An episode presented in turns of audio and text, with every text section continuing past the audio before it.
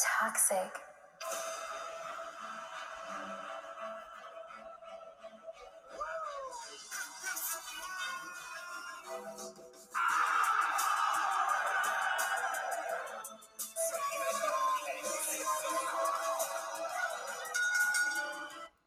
What is up, guys? Welcome back to Wrestling Crossroads. I know it is a Tuesday, but we have NXT Heat Wave. I am one half of the dynamic duo, Twisted, alongside Brother Pyro today. No, I wasn't originally advertised for this, but I'm happy to step in and fill the role, fill uh, fill in, in for ya, any given time. And as you may have heard, opening up, we have a new intro for our NXT styled um, edition of Wrestling Crossroads. So I hope you guys enjoyed it. Let's talk about Heatwave. All right, do you want to get us started? All right. Um, first match we have on the card, which I'm gonna go ahead and assume is our main event of the evening, because that's what would make the most sense. Mm-hmm. We have Bron Breakker defending his title against J.D. McDonagh. Mhm. Um, I'm really intrigued as to how this match is going to go because JD has openly stated you've never really faced someone like me. You like to provide pain. I like to welcome it. Bron Breakker has faced matchups of many kinds for that title. Mm-hmm. Never one that welcomes the idea of pain, though. Well, as JD said, he's really good at exploiting your pain as well. He is very good and very meticulous at exploiting it. So, He, in a way, reminds me of a Pete Dunne. He's really good at joint manipulation. yes, he is. So I'm excited to see where this match goes. Um, as far as our predictions go, we are on two opposite sides of the ring with this one, where I have Bron Breakker retaining his championship, and JD was picked by yourself to become new Yes. NXT champion. Any any reasons why? I absolutely love JD, even back when he was formerly known as Jordan Devlin. I love his in ring skills. The name change was unnecessary. Trips, change it back. I, I agree. The name change was entirely unnecessary, but at the same time, regardless of the name, the person who this is is phenomenal in the ring and just watching his technicality i think he brings something to the table that bron isn't necessarily ready for and i'm ready to see a title on him You know what? I can, aside from the cruiserweight title that he held Okay, at the time he held the Cruiserweight Championship, though, it was a relevant freaking title. it was i'd just like to see a bigger title on him and that man was champion for a really long time. So, I mean, I have Breakker winning it, but I'm not going to be mad if JD does take the title off of him because, honestly, win or lose, this does not.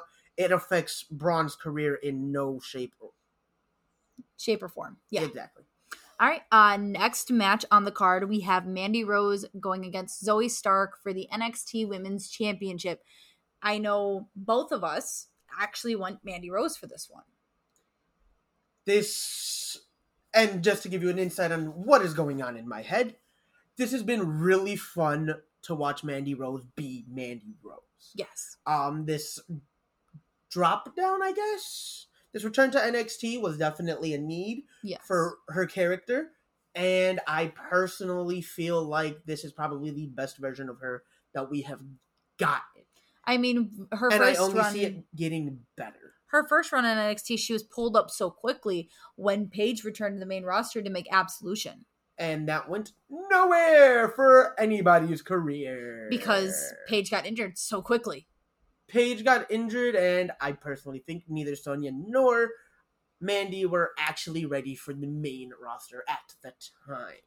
I do agree. I'm glad that she took the time to say, "Hey, I need to develop my character," or WWE took the time and was like, "Hey, we we need you to develop your character even more." Brought her down to NXT and just kind of here, here's your chance. Show us what you can do, and Hey, she has. She's closing in on one year as uh, champion, by the way, and I want to see her hit that that mark. I, she's closing in, like you mentioned, one year's champion, but she is also the fourth longest reigning women's champion. In the last two weeks, they have mentioned that on NXT TV, by the way. It has been absolutely amazing. I mean, she's she's surpassed so many big names that are on the roster that call themselves big superstars. So it is great to see somebody who was literally looked at as you're just pretty, you're making it nowhere, actually doing something with this. Be more than just a pretty face. Yes. All right, take us into the next one. Actually, I'm gonna let you go ahead and take that one. All right. We have Camilo Hayes going against Giovanni Vinci for the North American. Love, What? there is an R in that. You said Camilo. Oh, I'm sorry. I thought I said the name correctly and I went way past it. Carmelo Hayes. I know how to say his name, but the the way I'm reading it, I do apologize. Carmelo Hayes going against Giovanni Vinci for the North American Championship. I mean, our, our podcast is entirely raw, so if we mess up, we mess up. But reading the name, you know, uh we actually are going against each other on this one. Once again, opposite sides of the ring. So give us your reasoning. Um, I think the repackaging of Fabian Aichner into Giovanni Vinci is basically a way to make him more serious and stand out as a lone superstar at this point. And I think the best way to solidify that is putting the uh, NXT North American Championship on him. No disrespect to Carmelo Hayes, he has held this title for a really long time, but I think it's time that uh, he dropped the title and uh, chase bigger and better things. I mean, I I do see where you're coming from. However, I the reason I picked Carmelo was I see Trick Williams getting involved. I I see his secondary getting involved, just like we saw Carmelo trying to get involved in Trick Williams' match against Wes Lee earlier, like last week. You you saw the mind games on the side of the ring. However, Wes Lee did pick up that win, so very congr- very big win for him, especially with the rivalry they've been going through Controversial one.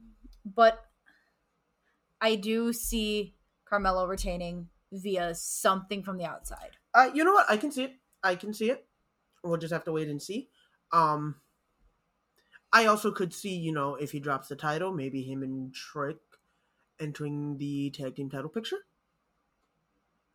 Especially if they were to do the Dusty Rhodes uh, Tag Team Classic when that comes up again. Yeah, yeah, I wouldn't mind that.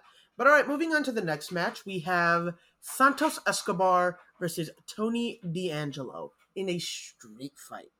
Now, why don't you uh, take us through the little stipulation that's on All this? right, so the stipulation is as follows: If D'Angelo wins, Escobar is banned from NXT forever.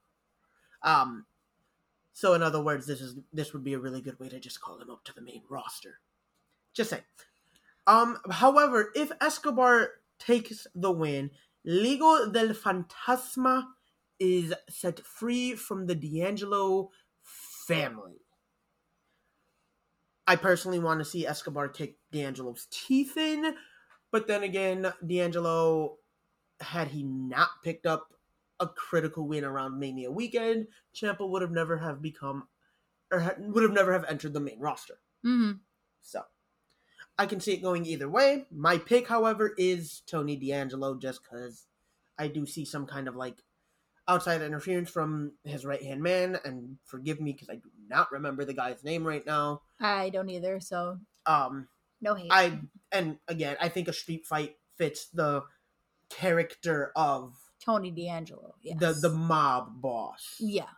Character that he has. The Don, yes. I think that fits his. I think that's more in his wheelhouse. So it'll be it'll be fun to watch. All right. Um, I picked Tony as well, so I guess we're on the same side this one. Uh, let's jump into the last one. Uh, we have Roxanne Perez going against her former best friend, Cora Jade. Best friends turn bitter enemies. And me and you have always said it. This is the best way to carry an enemy storyline: is two best friends in real life turning enemies on each other. It it worked so well. What Triple H and Shawn Michaels. We had AJ Lee and Kaitlyn. They carried the women's division on it. There's been so many of them We we have had a lot of great rivalry due to best friend. turning on each other. I mean, Yes.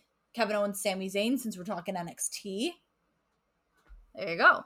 Um, we're on opposite sides of the ring for this one again. I am going Cora. I think that this new badass attitude, she needs a win in her wheelhouse to kind of solidify her as a heel and to keep her momentum going.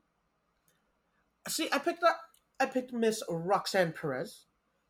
For the reason being, I think her being the baby face and her dealing with you know what she's gone through at the hands of Cora Jade. I think this is her uh, her big triumph triumphant moment. Can never say that word without a few stumbles. Um, I think this is her big moment to be like, all right, I'm here and nothing's keeping me down. Plus, I mean, she is a former champion in her own right outside of the company, so I think this just lets her showcase the talents that kind of brought WWE or gave WWE interest in her in the first place. I mean, I guess we'll just have to wait and see then, huh? Revenge is on the mind, and it's gonna happen tonight.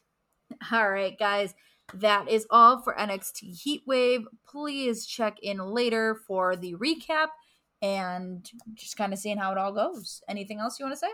Nope. We will see you later. Later.